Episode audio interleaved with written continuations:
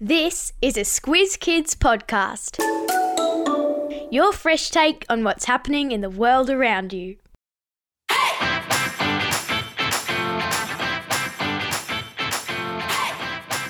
Each week, we give the world globe a spin and see where we land.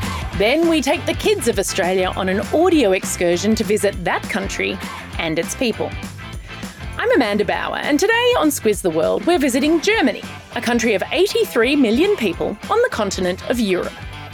In Australia, there are almost 1 million people with German ancestry, meaning their parents or grandparents or great grandparents were German, and another 100,000 people who were actually born in Germany. Are you one of them?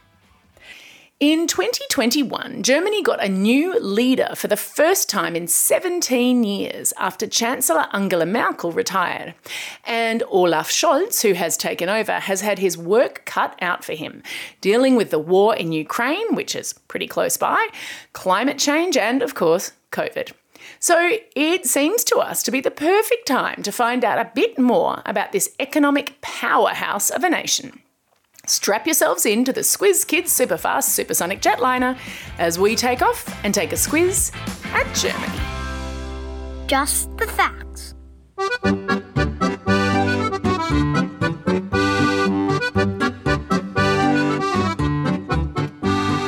Germany sits in the heart of Western Europe. The size of Germany has changed over more than 2,000 years of wars, alliances, and negotiations, and its current borders are only 32 years old. Germany was divided into East and West after World War II. More on that soon. And it was only unified in 1990. Maybe some of you have been to Germany or seen pictures or videos from there. Actually, if you've ever seen a Disney movie, which I'm guessing most of you have, you've seen something from Germany. The castle Neuschwanstein, built high on a hill in the German state of Bavaria, was Walt Disney's inspiration for Sleeping Beauty's castle. That's the one you see at the beginning of every movie. King Ludwig II, who was just 18 years old when he took the throne and was often referred to as the fairy tale king, built it. It was open to the public only seven weeks after he died in 1886, and it's now one of the biggest tourist attractions in Europe. Take a look at the pictures in your episode notes, and I'm sure you'll understand why it feels like you're in a fairy tale at the Fairy Tale King's house at Neuschwanstein. Whenever you travel, it's important to learn a few words in that country's language. It's a great way to show respect. So let's Learn the lingo. In Germany, the official language is German, or as the locals call it, Deutsch. There are lots of local dialects, but we've got our friend Jakob here. He's eight and he lives in Sydney. And Jakob is going to teach us how you greet someone in what's known as High German, the kind of German you'll hear on the TV and radio. Guten Tag.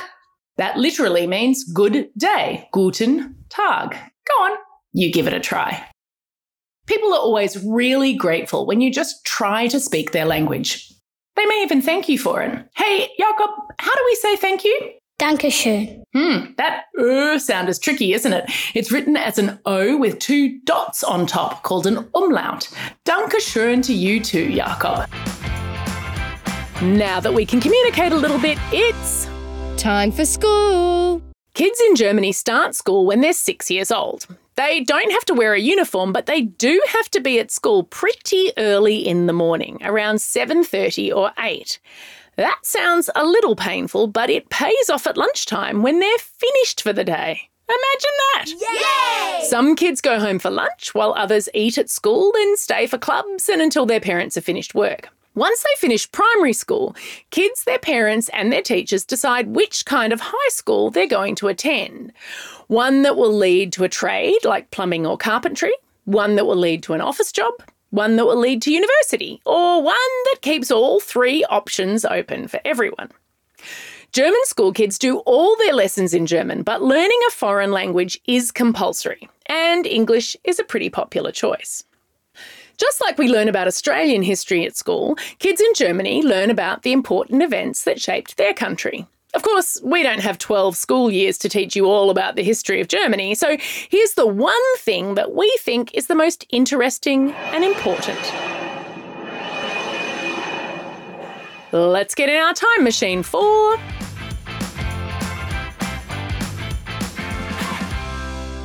Time travel.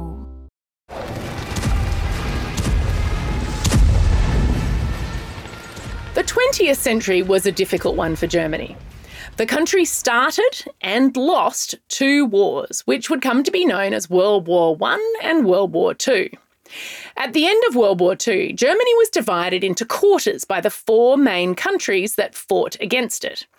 The USSR, which was a group of nations led by Russia, took the eastern part of Germany, and England, France, and the USA were in the north, west, and south. Those four countries also split the capital, Berlin, into four separate parts. Because the USSR was a communist country and the other three were not, the four powers didn't get along well at all. Soon, a new conflict called the Cold War began. The USSR was making East Germany communist too, and lots of people were trying to leave. So in 1961, they built a huge wall, including in Berlin, splitting families and friends apart. On the western side, there was graffiti on the wall and freedom for the people, and on the eastern side, searchlights and armed guards. It stayed that way until 1989, when the USSR's whole system fell apart. East and West Germany were unified, and the wall was smashed down. For a few parts that are now part of an outdoor museum. There are some great pictures and more info in your episode notes. Phew, I've learned a ton about Germany and now I'm starving. I think it might be. Dinner time. Have you ever eaten a slice of Black Forest cherry cake or thrown a few bratwursts on the barbecue? Well, then your mouth has already taken a little trip to Germany. Yummy! Germans love their meat, and they're famous for schnitzels, stews, and roasts. They are also fabulous bakers, and many families get their bread and rolls at a proper bakery, not at the supermarket. I also hear there are some amazing cakes and slices to be had. Okay, I admit it, I lived in Germany when I was a teenager, and I have eaten more than my fair share of them. In your episode notes is a recipe for one of my favourite sweet treats from the north of the country. It's called Rote Grütze. It's a super easy, super delicious red berry dessert. Lecker. That is the German word for delicious. Time for the quiz. This is the part of the podcast where you get to test how well you've been listening. Question number one What time do German kids finish school? Yeah, that's right. They knock off at lunchtime. Lucky ducks. Question number two. What was King Ludwig II known as? Yeah, he was the fairy tale king. And question number three. Which German city was split down the middle by a wall from 1961 to 1989? Jawohl, meine Damen und Herren, it was Berlin. That's all we have time for today. Thanks for staying curious about the world and joining me on this incredible trip to Germany. Now get out there and have a most excellent day. Over and out.